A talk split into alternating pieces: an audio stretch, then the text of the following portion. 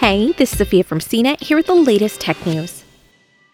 We've got one huge moon looming overhead, and you might think, that's enough moons. But sometimes Earth gets greedy and starts pulling in small asteroids for extended stays in orbit.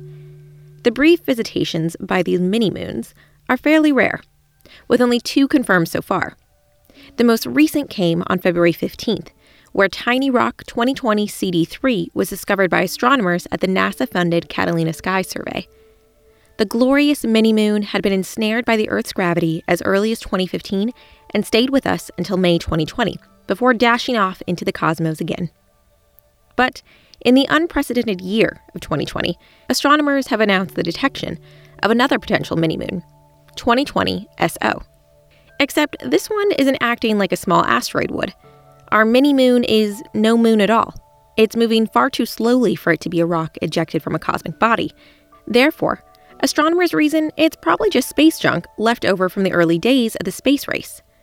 The current theory holds that 2020 SO is the rocket body from an Atlas Centaur D rocket originally launched in 1966. The rocket lifted off on September 20th, carrying the Surveyor 2 lunar lander to the moon. The dimensions and the orbit of 2020 SO were published by NASA's Jet Propulsion Laboratory and seem to align neatly with the Centaur body.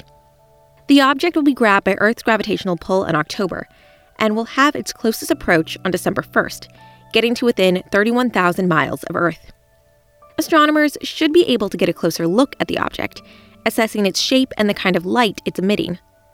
If it is the Centaur stage, if it is junk, it's still interesting junk.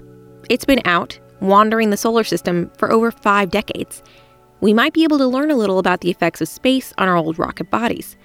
And while it's not going to cause any problems for Earthlings, as far as we can tell, it does serve as a timely reminder of the space junk issue. Since we first began launching rockets and satellites into orbit, we've been polluting space around our planet.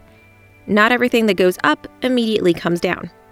There are thousands of pieces of space junk, defunct satellites, and tiny chunks of garbage circling the Earth at great speeds. A collision with a piece of junk could be devastating, blowing a hole right through a rocket or satellite. More launches mean more junk, and more junk poses a much bigger risk to spaceflight, satellites, and our desire to occupy space. You don't even have to look back more than 24 hours to see the potential issues space debris poses.